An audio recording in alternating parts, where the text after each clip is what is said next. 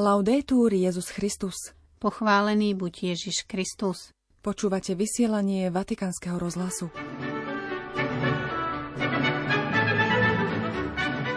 Dnes sa končí päťdesiaty šiesty týždeň modlitieb za jednotu kresťanov na tému Robte dobro, domáhajte sa práva. Pápež František pri tejto príležitosti slávil večery v Bazílike svätého Pavla za hradbami za účasti ekumenických delegácií. Aby sme mohli prijať radostnú zvesť, musíme mať vnútornú duchovnú chudobu, pociťovať potrebu Boha, povedal Svätý Otec pri generálnej audiencii. V súvislosti s blížiacim sa Medzinárodným dňom pamiatky obetí holokaustu pápež vyzval k odstráneniu koreňov nenávisti. Vyšlo posolstvo k tohtoročnému Svetovému dňu misií. Pred synodou budú rekolekcie aj ekumenické stretnutie mladých, informovala Svätá Stolica. V stredu dvadsiateho piateho januára na sviatok obrátenia svätého apoštola Pavla vám príjemné počúvanie prajú Miroslava Holubíková a Zuzana Klimanová.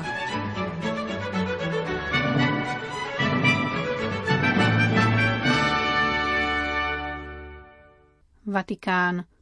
Dnes pri pravidelnej stredajšej generálnej audiencii pápež František v aule Pavla šiesteho pokračoval v katechézach o nadšení pre evangelizáciu, apoštolskej horlivosti veriaceho.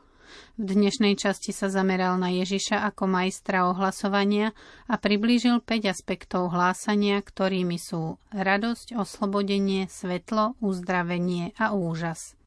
Evangelium je adresované chudobným. Aj my, aby sme mohli prijať radostnú zvesť, musíme mať postoj vnútornej chudoby, cítiť hlbokú potrebu Božej pomoci, odpustenia, vysvetlil Svätý Otec.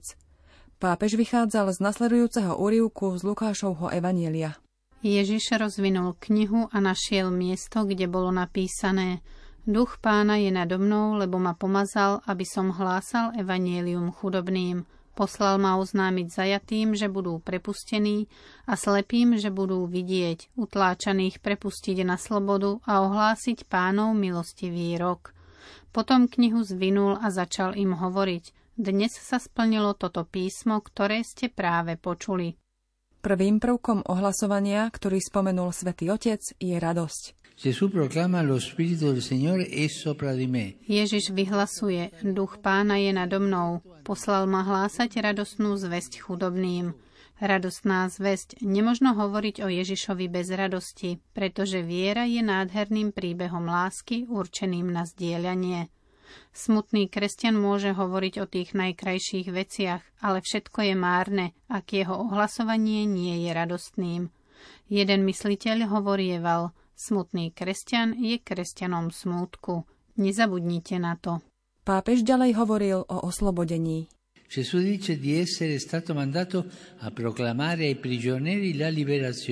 Ježiš hovorí, že bol poslaný oznámiť zajatým, že budú prepustení. To znamená, že ten, kto ohlasuje Boha, nemôže prozelitizovať, čiže nie, nemôže vyvíjať nátlak na ostatných, ale má mať za cieľ odľahčiť ich. Nie klásť bremená, ale pozdvihnúť ich, prinášať pokoj, nie pocity viny.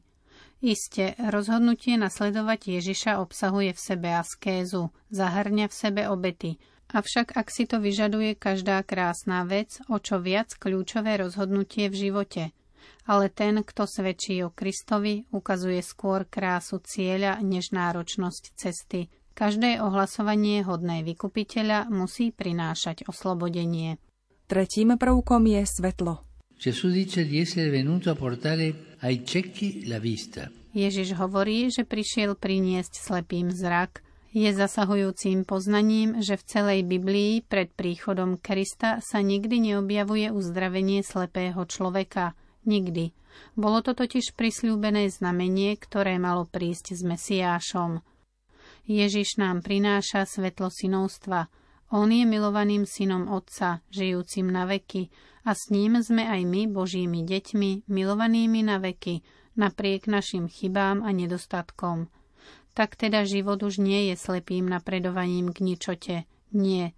Rovnako nie je otázkou šťastia alebo osudu. A nie, nezávisí od náhody alebo hviezd, dokonca ani od zdravia a financií. Vôbec nie. Život závisí od lásky, od otcovej lásky, ktorý sa stará o nás, svoje milované deti. Aké úžasné je zdieľať toto svetlo s ostatnými. Mysleli ste niekedy na to, že život každého z nás je gestom lásky, že je pozvaním milovať? Je to úžasné, ale často na to zabúdame. Tvárou v tvár ťažkostiam, tvárou v tvár zlým správam, dokonca aj tvárou v tvár, a to je zlé, svetskosti, svetskému spôsobu života.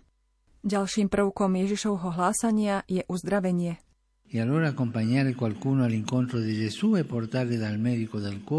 Priviesť niekoho k stretnutiu s Ježišom znamená priviesť ho k lekárovi srdca, ktorý obnovuje život.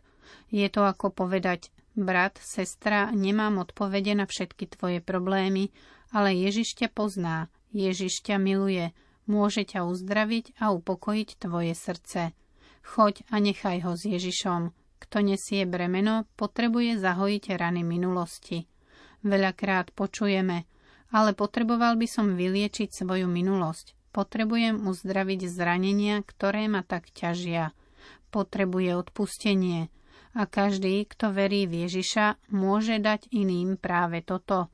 Silu Božieho odpustenia, ktorá oslobodzuje dušu od ťarchy každej neprávosti. A napokon je tu posledný prvok, úžas. Evangelium sprevádza pocit úžasu a novosti, ktorý má meno Ježiš. Nech nám pomáha ohlasovať ho tak, ako si to želá, a odovzdávať radosť, oslobodenie, svetlo, uzdravenie a úžas. To je správny spôsob, ako sa obrátiť k Ježišovi.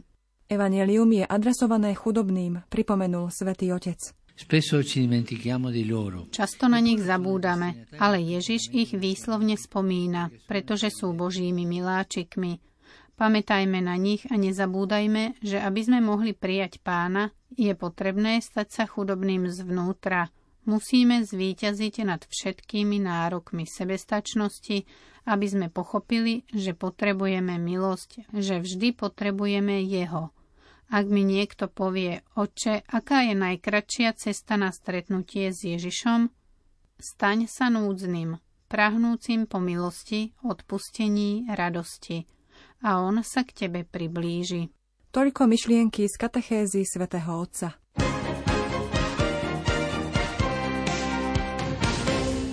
Vatikán. Pápež František v závere generálnej audiencie dnes vyslovil apel v súvislosti s blížiacim sa Medzinárodným dňom pamiatky obetí holokaustu. Pozajtra, dvadsiateho siedmeho januára, si pripomíname Medzinárodný deň pamiatky obetí holokaustu. Spomienka na vyhladenie miliónov Židov i ľudí iného vierovyznania sa nedá zabudnúť ani poprieť. Nemožno sa trvalo zaviazať k spoločnému budovaniu bratstva bez toho, aby sme najprv odstránili korene nenávisti a násilia, ktoré podnietili hrôzu holokaustu. V dnešný sviatok obrátenia svätého Pavla sa končí päťdesiaty šiesty týždeň modlitieb za jednotu kresťanov na tému Robte dobro, domáhajte sa práva. Pripomenul to i svätý Otec. Oggi si conclude la settimana di preghiera per l'unità dei cristiani. Dnes sa končí týždeň modlitieb za jednotu kresťanov. Povzbudzujem k tomu, aby sme každý vo svojom vlastnom životnom stave žili požiadavky kresťanskej jednoty, ktoré nám vyplývajú z krstu. Vedomí si daru tejto sviatosti, pracujme, modlíme sa a prinášajme svoje obety každý deň za jednotu všetkých veriacich v Krista. Pápež opäť vyzval k modlitbe za Ukrajinu. Ako vysvetlil, dnes ráno prijal predstaviteľov Panukrijinskej rady cirkví a náboženských organizácií.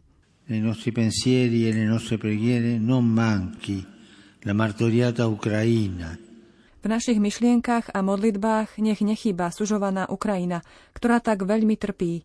Dnes ráno som sa stretol s predstaviteľmi rôznych konfesií, ktoré sú na Ukrajine. Všetci sú jednotní a povedali mi o bolesti tohto ľudu. Nikdy nezabudneme na každodenné modlitby za definitívny mier na Ukrajine. Vatikán. Zostaňme ešte pri dnešnom pápežovom stretnutí s členmi Panukrijinskej rady cirkví a náboženských organizácií. Pápež im hovoril o svojej sympatii k Ukrajine, ktorú si pestuje už od detstva. Som vám na blízku. Ako dieťa som asistoval pri omši ukrajinskému kňazovi, otcovi Stefanovi, a naučil som sa asistovať v ukrajinčine, keď som mal jedenásť rokov, a od tej chvíle rástli moje sympatie k Ukrajine. Je to dávna sympatia, ktorá sa rozrástla, a to ma k vám približuje. Nepochybujte, že sa za vás modlím, nosím vás v srdci a prosím Boha, aby sa zmiloval nad týmto odvážnym ľudom. Ako ďalej uviedol Svätý Otec, o situácii na Ukrajine je dobre informovaný. Pravidelne ku mne prichádzajú vyslanci prezidenta Zelenského. Som v dialógu s reprezentantmi ukrajinského ľudu a toto ma vedie k spolucíteniu s vami a k modlitbe.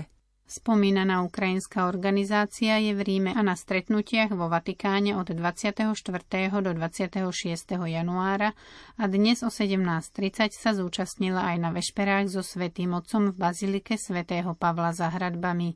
Súčasťou rady je aj kijevsko-haličský vyšší arcibiskup Sviatoslav Ševčuk, predseda konferencie biskupov Ukrajiny monsignor Miečislav Mokrzycki, arcibiskup Latinskej arcidiecézy Lvov, ako aj reprezentanti Ukrajinskej pravoslávnej cirkvi, protestantských cirkví, ďalej predstavitelia židovskej a moslimskej komunity, ako aj členovia biblickej spoločnosti, ktorá je medzikonfesionálna.